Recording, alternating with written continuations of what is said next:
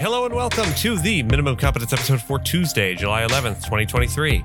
I'm your host for today, Andrew Leahy, a tax and technology attorney from New Jersey. In today's episode, we have Trump asking for a delay in the classified documents case, no workplace protection for DACA recipients, Texas cuts property and franchise taxes, and Column Tuesday, in which I make an argument for an A I tax to compensate society for its data. Let's Tuesday up this legal news real good. On this day in history, in nineteen twenty-one, William Howard Taft was sworn in as the Chief Justice of the Supreme Court after having served a term as president ten years prior. Taft remains the only person to have been both president and a Supreme Court justice, much less Chief Justice. William Howard Taft was born in Cincinnati, Ohio in eighteen fifty-seven. He graduated from Yale University and Cincinnati Law School and then began his career in private practice. He served as an assistant prosecutor, a judge, and the Solicitor General of the United States. In nineteen oh one, he was named civilian governor of the Philippines, and in nineteen oh four, he became Secretary of War. In nineteen oh eight, he was elected President of the United States and served one term. After leaving the White House, he taught constitutional law at Yale University and served as joint chairman of the War Labor Board. In nineteen twenty-one, he was nominated Chief Justice of the United States and served in that role until his death in nineteen thirty. And before you ask, no, there is no evidence that Taft ever got stuck in a bathtub. The story is a myth that has been around for many years, but there's no proof that it actually happened. Taft was a large man weighing over three hundred pounds, and comments about his weight were common. In fact, there is some evidence that suggests the story is explicitly not true. It is known that Taft had a custom-made bathtub installed in the White House, which was specifically designed for him. Taft was a middling president and a just-okay jurist.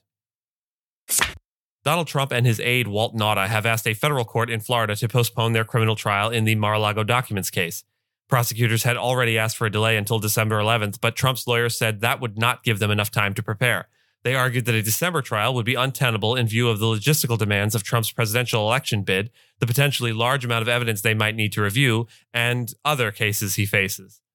The documents case will unfold under a strict set of rules prescribed by the Classified Information Procedures Act. Trump's lawyers said that the government's requested schedule was unrealistic and that the court should withdraw the current order setting trial and postpone any consideration of a new trial date.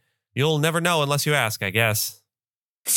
A federal appeals court in Richmond, Virginia declined to extend workplace protections to a Mexican citizen in the Deferred Action for Childhood Arrivals program who claimed Exxon Mobil Corp unlawfully used his immigration status to rescind a paid internship offer. The U S. Court of Appeals for the Fourth Circuit affirmed a lower court order dismissing a proposed class action lodged by DACA recipient Alda de Leon Resendez.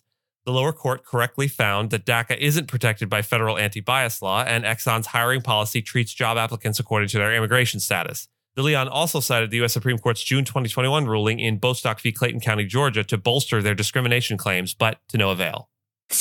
Texas leaders have reached an eighteen billion dollars deal to cut property taxes and reduce the franchise tax.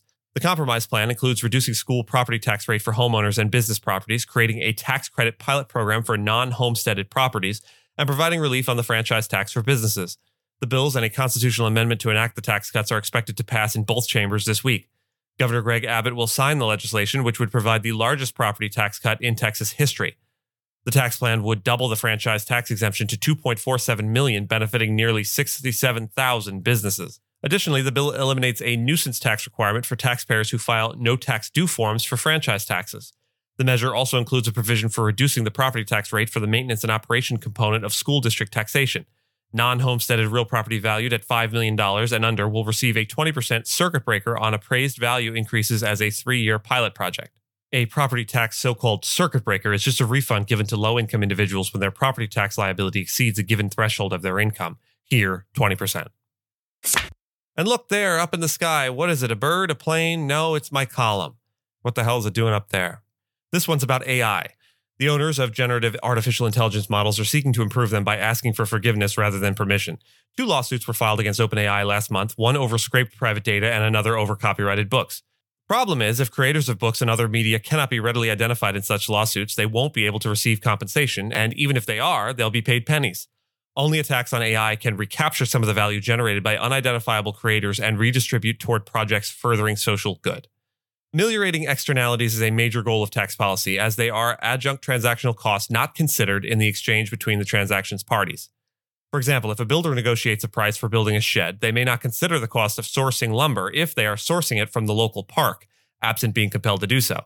They are being paid for labor and lumber, but only truly owed for labor. They're stealing the lumber, for lack of a better phrase. In the case of a large language model like G P T four, the algorithm is the labor, but the data it has ingested to learn about language is the lumber. Furthermore, the remuneration owed to creators shouldn't be keyed to the market value of those works, as the works are intangible property and aren't being reproduced in their entirety by the model. They aren't displacing a purchase of the material in the marketplace. They're being used for something heretofore not considered, something new. Paying society for the use of these works is the wheelhouse of tax policy, not individual infringement suits or the copyright regime writ large. The pursuit of ad hoc lawsuits or class action lawsuits allows OpenAI or owners of similar models the ability to pay one time and gain access to all the world's knowledge. This incentive encourages them to move quickly and infringe things to maximize the value they can gain in exchange for whatever settlement would be. I argue a nimble data crawl tax policy is needed to address the challenges of taxing A I parameters and determining the percentage of the value to be taxed for crawled public data. One possibility is to tax models according to their parameters, which can be thought of as bits of knowledge derived by the model from data it has been shown. One thing is clear, though, tax policy is going to need to stay on its toes if it's going to keep up with evolving technology. And with that, I thank you so much for listening to Minimum Competence, your daily news podcast for lawyers. If you're looking for more than Minimum Competence, links to further reading on all the topics touched on today are in the show notes. If you have any questions or story suggestions, you can find us on Mastodon on the E S Q dot social instance. I'm at Andrew, and my co-host Gina is at Gina. The views, thoughts, and opinions expressed in this podcast are those of the hosts and do not represent those of any organization we may be affiliated with. Nothing here should be construed as legal advice because it is not legal advice.